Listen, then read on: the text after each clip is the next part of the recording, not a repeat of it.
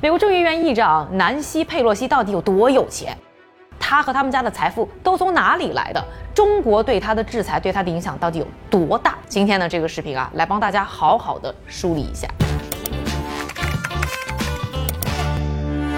南希·佩洛西的名字呢，是常年出现在美国国会议员资产排行榜前十的名单上，而且啊，常常就是唯一的女性。尤其啊，是成为了美国众议院议长之后啊，这家族的财富那是打着滚的上升，资产呢，从二零零四年号称的四千一百万美元，已经上涨到了超过一点二亿美元。而呢，去关注一下跟踪政治钱款的网站啊，Open Secrets 啊，到二零一八年的数据，你会发现她的个人财富最高可能都超过了两点五亿美元，而她和老公的财产呢，加在一起，有分析说啊，至少是超过两亿美元。那除了呢，他们拥有呢超过两千五百万美元的房地产，那还拥有什么啊？橄榄球队啊，什么各大企业的股份啊等等资产。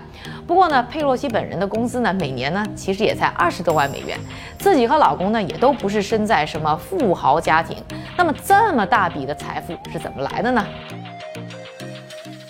先让我们来说一说呢，南希·佩洛西呢，其实原本呢不姓佩洛西啊，而是叫做南希·达利山德罗。一九四零年呢，出生在一个职业政客的家庭。他爸爸呢叫小托马斯·达利山德罗，曾经呢当过什么巴尔的摩市的市长啊，国会议员，深得肯尼迪总统的重用。而作为呢家里啊唯一的女儿和最小的孩子，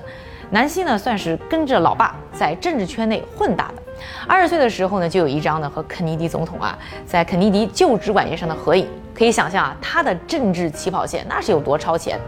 在首府一带的老牌女校华盛顿圣三一大学上学的时候呢南希呢遇到了自己人生当中最重要的 partner 保罗佩洛西。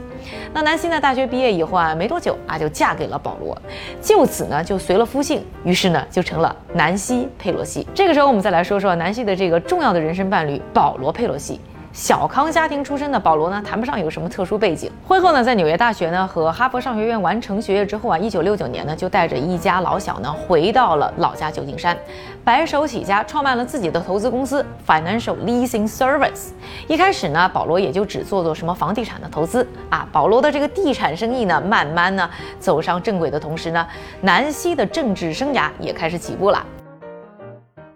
一九七六年呢，南希·佩洛西呢是当选了民主党全国委员会的成员，并在呢一九八七年成为了美国众议院的议员，更在二零零七年成为了美国历史上第一个女性众议院议长。而南希·佩洛西政治道路上青云直上的过程当中啊，这个保罗其实一直呢都在南希·佩洛西的身边，帮他出谋划策，跟着他，甚至代表他参与过各种的。大型政治活动，还帮助啊佩洛西呢去进行竞选集资。虽然啊永远呢只是太太站在台前。但是啊，这个 Nancy 的政治生涯几乎每一步都有保罗的参与，而南希·佩洛西政治地位不断提高的同时啊，保罗的人缘也越来越好，生意呢也跟得越做越大。除了投资房地产之外啊，还做起了什么风投啊、咨询的业务。而保罗最赚钱的生意呢，可能呢还是买卖股票，而他投资的标的啊，似乎总是能和。太太关注的政治话题不谋而合，比如说啊，这个南希·佩洛西呢，这几年就带着民主党大刀阔斧喊着要对啊大科技公司进行反垄断改革，还动不动呢搞个什么类似不接小扎电话这样 PR 效果很强的动作。但是呢，同一时期啊，这个老公保罗则是大手笔的玩起了大科技公司的股票。从二零一九年开始，两年的时间里哦，保罗在大科技公司的股票和相关期权上的投资就有三千三百万美元。光是呢，谷歌母公司 Alphabet 的期权这一笔四千手的交易啊，就帮佩洛西夫妇呢赚了最多五百三十万美元。而投资的众多公司当中啊，苹果的比例是最高的。不但呢，佩洛西呢在这个期间啊，他和苹果公司 CEO Tim Cook 呢就有过呢私人会谈。同时呢，苹果公司呢也是民主党，特别是佩洛西本人巨大的捐款人。所以不少媒体啊评论，这佩洛西一边喊着啊你要打击科技公司，一边呢拿着科技公司的好处。那些真正会触犯到科技公司利益的法案，总是喊得很厉害，但是呢却迟迟不能进入啊正式的立法议程。难怪会有。网友啊是批评说，这些法案都是佩洛西的政治砝码和他与科技公司呢去周旋的手段。除了这个巧合之外啊，保罗·佩洛西似乎总是能找到最佳的时机进行投资。比如说，拜登政府呢宣布啊，政府呢用车要转成新能源之前，正好一个月的时候，他就买了最多一百万的特斯拉的股票的期权。或者啊说，这个美国呢对芯片产业补贴的法案要投票前几周，他又正好呢投资了超过一百万美元的英伟达的股票。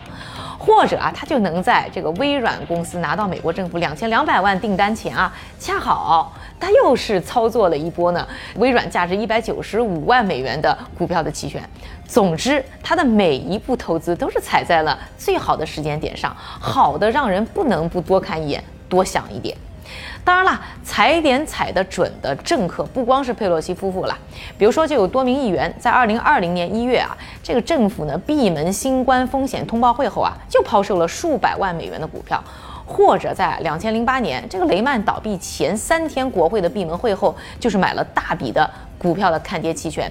议员们拿着很多大众不知道的信息去进行炒股，已经成为了政界大家都心照不宣的挣外快的模式。因此呢，奥巴马总统呢是在二零一二年签署了专门针对政客们内幕交易的 Stock Act 法案。要求啊，你们议员们进行金融交易是可以的，但是呢，必须在三十天内呢进行披露。同时强调啊，这个证券法对于内幕交易的监管呢，也适用于国会的成员。但似乎呢，这个法案公布以后执行的特别不怎么样，因为它没有什么实质性的处罚啊，所以呢，还是有很多的议员他该投资了不申报还是不申报，或者呢拖延申报，该怎么搞钱大家还是怎么搞钱。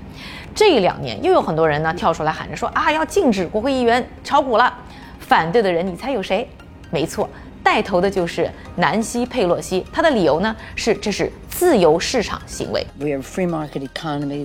而追求啊这个市场行为要自由的佩洛西呢，在自由这个事情上搞双重标准，那也是出了名的。比如说，他号称支持工会，但是自己家呢参与投资的什么餐饮啊等等生意呢，都不会去用的工会的工人。那疫情期间，他让大家戴口罩啊，让小商业关门，自己呢是不戴口罩，让自己的理发店呢给自己开小灶，在店里呢做生意。说到中国，不管他嘴上态度如何，自己的老公孩子但是没少碰中国相关的投资。而中国呢，这一次对于呢佩洛西的制裁，不但意味着佩洛西不得不放弃呢所有和中国有关的投资，另外呢，未来任何希望和中国有业务往来的公司呢，都会绕着佩洛西这个名字走，这个将会对于这个政治商业家庭的巨大和深远的打击。